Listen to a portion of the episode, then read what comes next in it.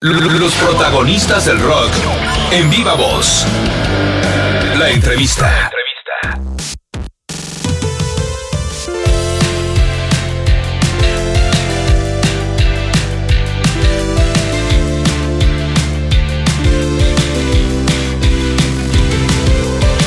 Me preguntas dónde estoy cuando no estoy, dónde miro cuando miro el vacío. Me preguntas dónde.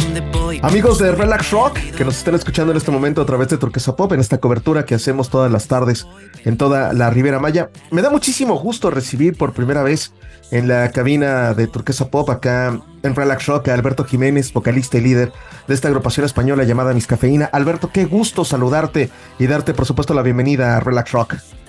Qué bien, igualmente, es un placer estar con vosotros, la verdad. Alberto, estamos haciendo este enlace y por supuesto agradecerte la oportunidad. Eh, la pregunta obligada, eh, ¿cuándo llegan a México? ¿Ya están en México? No, llegamos el, el día 10. Lo que pasa es que algunos, como tenemos días libres antes de los conciertos, algunos vamos a Ciudad de México y otros se van a Cancún.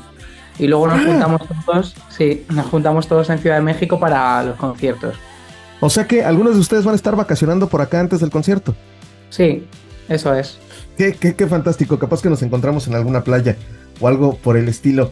Alberto, preguntarte, eh, se ha levantado mucha expectativa la próxima presentación que tendrán en México y Guadalajara respectivamente, y es que la presentación anterior que tuvieron en el Vive Latino fue un éxito, y me parece que la plataforma en la que se convierten este tipo de festivales es la antesala perfecta, y nosotros lo comentábamos cuando revelábamos el, el cartel del Vive Latino de este año, y cuando hablábamos de bandas como, como Cafeína, decíamos que eh, seguramente vendrían presentaciones en el individual. Hoy ustedes están próximos a hacer presentaciones, lo cual data de una sinergia muy importante que han tenido entre la banda y el público mexicano.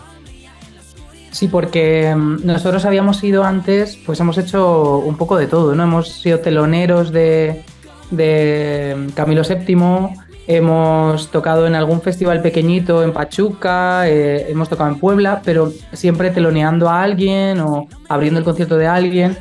Y luego eh, tocamos en Ciudad de México también en una sala muy chiquitita y como que el Vive Latino fue un poco eh, lo que, o sea, nuestro primer concierto eh, bien, ¿no? Entero y con y parte de una gira y aparte que siempre los festivales son pues un escaparate bastante grande para que gente que no te ha visto pueda descubrirte por primera vez, gente que pasaba por allí, gente que estaba en el, en el festival y, se acercó a vernos, o incluso gente que viajó de diferentes eh, sitios de, México para, ir al festival y nos pudo ver por primera vez. Y eso es como un poco eh, yo espero que sea el principio de ir siempre a, México con nuestras giras y, tocar allí, ¿no? Y por eso lo de planear dos fechas eh, antes de que, que acabase el año, una en México y otra en Guadalajara. En algún momento, Alberto, platicábamos con algunos otros intérpretes de la onda indie española y hablábamos del mercado tan importante que suele ser México. En algún momento platicábamos con Carlos Sadnes. Eh, en el 2019, la primera visita que hacía Mis Cafeína en, a México, eh, en septiembre nosotros tuvimos la oportunidad de, de darle cobertura a la primera visita que hacía Barry Brava, una banda muy cercana, muy cercana a Mis Cafeína, y platicábamos de esta conjunción de fanáticos del indie español que encuentran en bandas como Miscafeína, como Barry, como Sadness, como Love of Lesbian y demás, encuentran esta cuna porque no es sencillo el viaje a México, es de muchas horas, es, es largo, la- el, el transporte de, de ride, de Claro. equipo y demás, es, es- es complicado, entonces para el público mexicano es muy valioso que ustedes se atrevan a hacer este, es- es- esta aventura. ¿Sabes lo que pasa? Que eh, durante toda nuestra carrera siempre, eh, gracias a, que estamos tan hiperconectados ¿no? por las redes sociales, por eh, internet, eh, desde el principio de nuestra carrera siempre hemos tenido como mucha referencia de gente de, allá que nos seguía y que pedía continuamente que, que fuésemos, ¿no? Lo que pasa es que sí que es verdad que al principio, pues para nosotros era impensable de una manera logística y económica, ¿no? Entonces tardamos bastante en ir para allá y una vez que fuimos la primera vez, claro, tú cuando llegas y, y en- desde tan lejos, eh, con tantos kilómetros de, de- de distancia, ves que hay mucha gente que escucha tu música y que tiene una relación muy bonita con tu música, pues es una cosa que, que, que, conecta de una manera muy fuerte y que es eh, increíble y que te hace el, poner todos los medios y toda la energía para volver eh, más veces y continuamente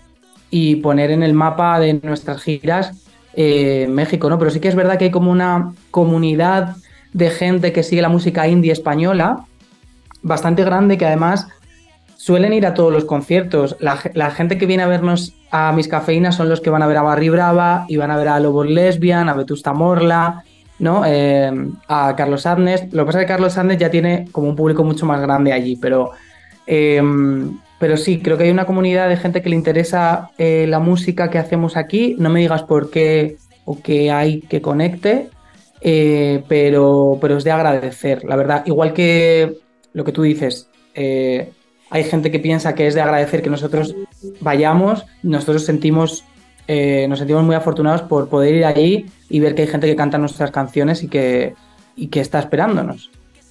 ¿Qué hubieran imaginado cuando arrancaba este proyecto eh, que tendrían la trascendencia que están teniendo hoy? Y no me refiero al contacto con el público mexicano, que siempre será importante, sino a la trascendencia que está teniendo la, agrupación. Ustedes al día de hoy han tenido eh, N cantidad de colaboraciones, no solamente con bandas de su país, sino también con agrupaciones eh, latinoamericanas, sudamericanas, lo cual también ha significado que eh, se abra un mercado distinto para ambas situaciones. Yo recuerdo eh, una participación importante con Francisca Valenzuela, que hace poco ha hecho gira en México, y ha sido una sinergia.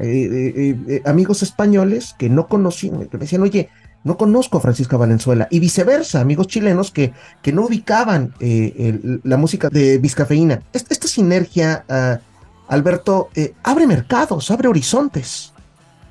Sí, abre el interés de la gente eh, de una banda a otra. Yo creo que es muy guay compartir música entre artistas y sobre todo si es de dos lados muy diferentes, los dos lados del charco, porque es esto, o sea, eh, el público de Francisca Valenzuela pues se acercaría a nosotros y viceversa, por ejemplo.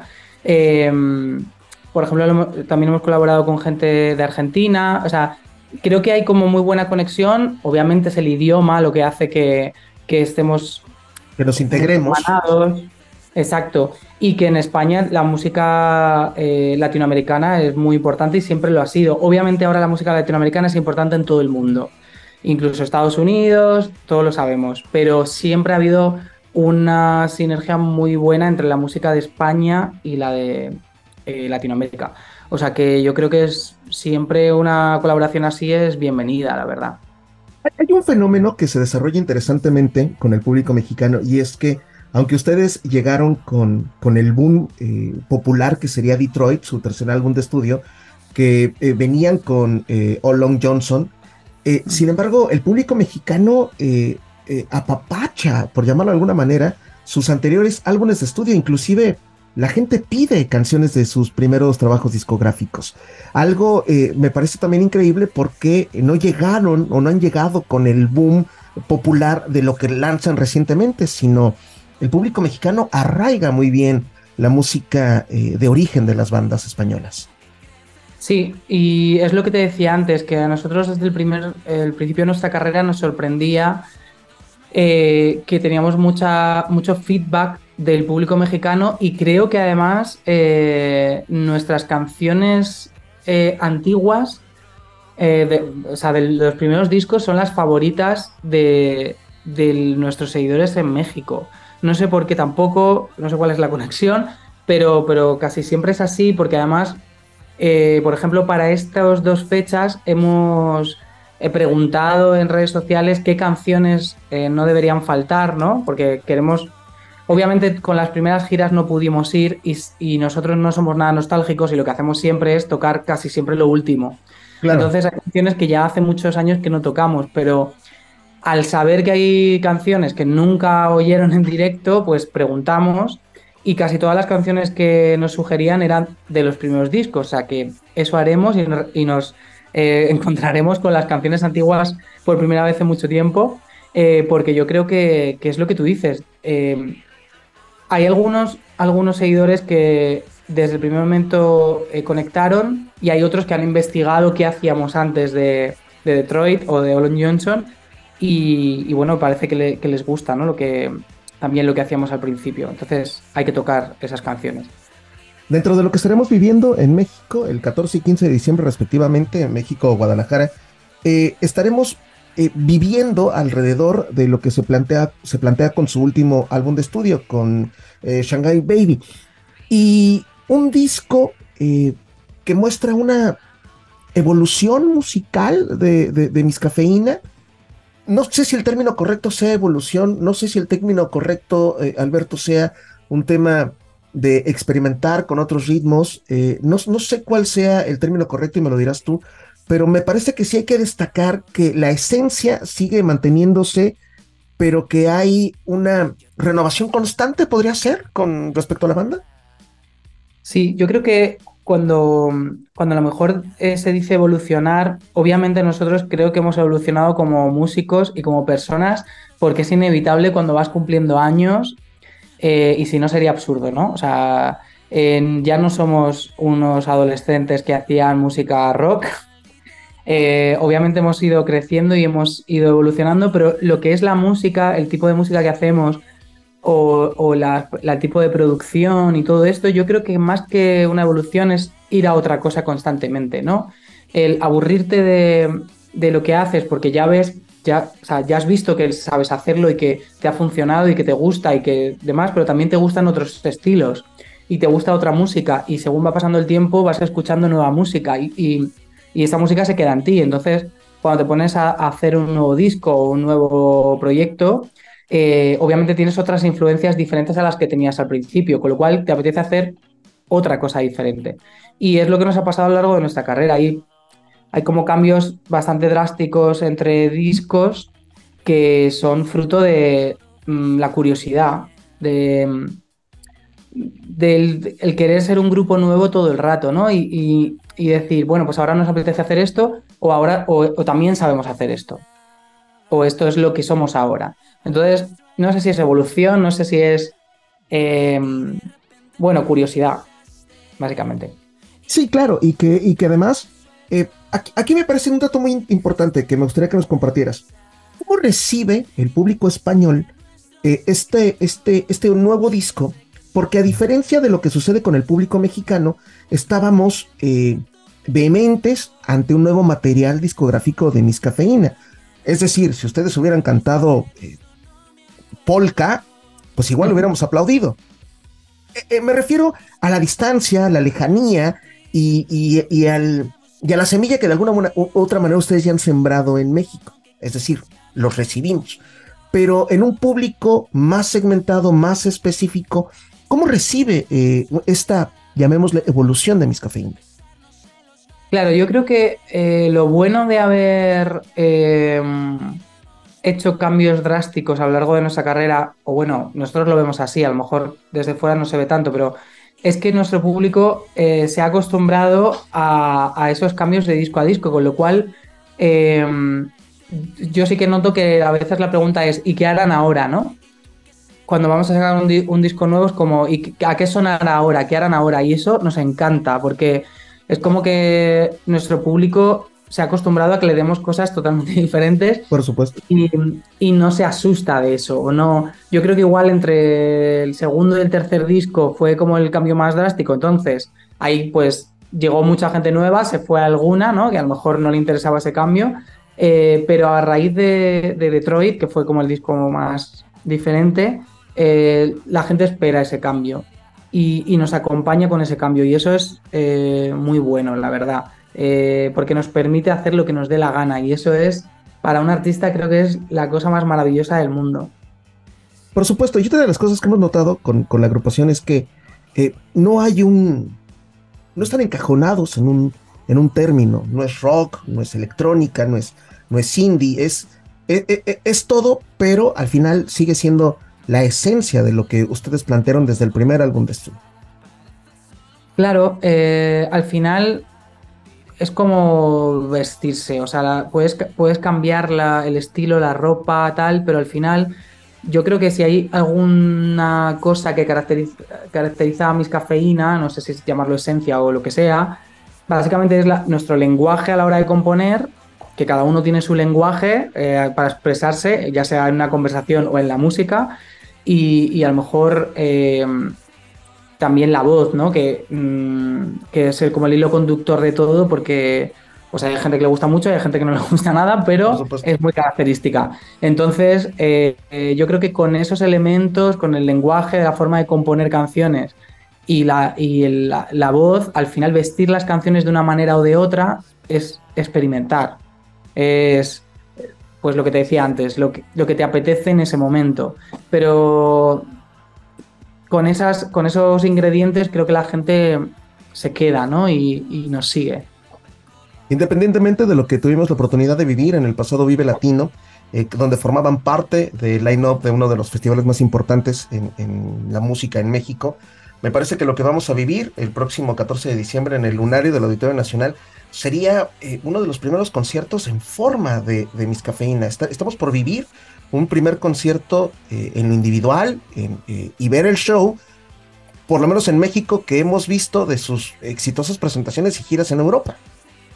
Exacto, es, parte de la gira, es un concierto de gira más, de hecho sería el final de gira de, este año, con todo el show tal y como es, porque sí que es verdad que eh, en el Vive Latino, pues al final es un, festival, con lo cual tienes un tiempo muy limitado, creo que eran 50 minutos o así, eh, porque hay muchas bandas, y este es como nuestro primer concierto de verdad, ¿no? De largo, con todas las canciones que tienen que estar, con nuestras visuales, con es un, concierto pues eh, más y un concierto de, de, gira. Y es la primera vez y así lo sentimos nosotros y tenemos muchas ganas de, por fin hacer un concierto.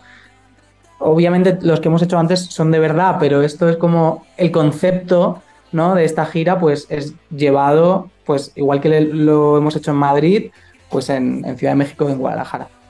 Pues Alberto, quiero agradecerte el que eh, tengamos este contacto, el que tengamos esta comunicación. Eh, seguramente eh, será exitoso lo que vamos a vivir tanto en la Ciudad de México como en Guadalajara. Y bueno, pensar que en algún momento la Riviera Maya podría ser protagonista o sede de algún eh, evento de Mis Cafeína, me parece que no, es, no, es un, no sería un sueño tan alejado de la realidad, ¿no, Alberto? Ojalá, ojalá vayan estos dos conciertos muy bien, porque es nuestro objetivo y es lo que nos encantaría, pues tocar en bastantes ciudades de allá eh, ojalá pase, desde luego que sí. Hay, una pregunta que te quiero hacer, porque desde que anunciamos que, íbamos a tener esta entrevista contigo, eh, eh, fanáticos del indie español me pidieron que le hiciera. ¿Qué tan alejado es México de recibir aquella, aquella gira que no era Miss Cafeína y tampoco era Barry Brava, pero sí era dancetería? Ya, la verdad es que nos encantaría y lo hemos hablado entre nosotros. Eh, porque además hicimos una gira que fue increíble justo antes de pandemia, de la pandemia. Eh, luego, después de pandemia, la llevamos a festivales aquí en España, que también fue un poco más locura, pero fue increíble. Y siempre bromeábamos con que, podíamos llevar eh, dancetería a México, ¿no? Como ya para ponerle un broche final, porque sabemos que compartimos muchísimos seguidores, las dos bandas. Y, ojalá eso suceda en algún momento. Ese proyecto está aparcado porque es que somos 10 músicos en el escenario cuando vamos con, dancetería. Eh, pero eh, sí que nos encantaría en algún momento eh, llevarlo a, México porque vivir, además vivir la experiencia, los, las dos bandas allí sería increíble. Por supuesto que sí. Alberto, nos encantaría que les dejaras un saludo a todo el auditorio de la Ribera Maya, a todo el auditorio de Cancún, Playa del Carmen, Chetumal, que están escuchándote en este momento a través de Relax Rock en Turquesa Pop. Pues nada, solo eh, decir que es un placer charlar con vosotros, que eh, tenemos muchas ganas de que algún día llegue, eh, que podamos ir a veros y que, y que podamos hacer una gira larga, poder ir a Ribera Maya y poder estar en todas las ciudades posibles y, que nada, que le dé mucho cariño a nuestra música eh, y que nos vemos pronto. Mira, te quiero platicar que hace, eh, no sé, eh, mm, menos de un año. Tuvimos la oportunidad de platicar en directo desde España con Carlos Sández y hablábamos de lo futurista que era venir a, la Ribera Maya. El año pasado se presentó en un foro muy íntimo, muy pequeño y llegó a Cancún en una gira muy compuesta, en una gira de muchas cosas y lo que parecía tan, tan lejano, ¿no? fue, fue realidad. No dudamos que en algún momento en, un, en una presentación compacta, pero llegue Mis Cafeína a Cancún y la Ribera Maya. Seguro que sí, seguro que sí. Te mando un abrazo, gracias por, por tomar la llamada. Eh, sabemos que estás eh, todavía en España y que tendremos oportunidad de verte el próximo 14 y 15 de diciembre, tanto en el Lunario del Auditorio Nacional y por supuesto también allá en Guadalajara. Alberto. Muchas gracias, un placer. Un abrazo. Fundido en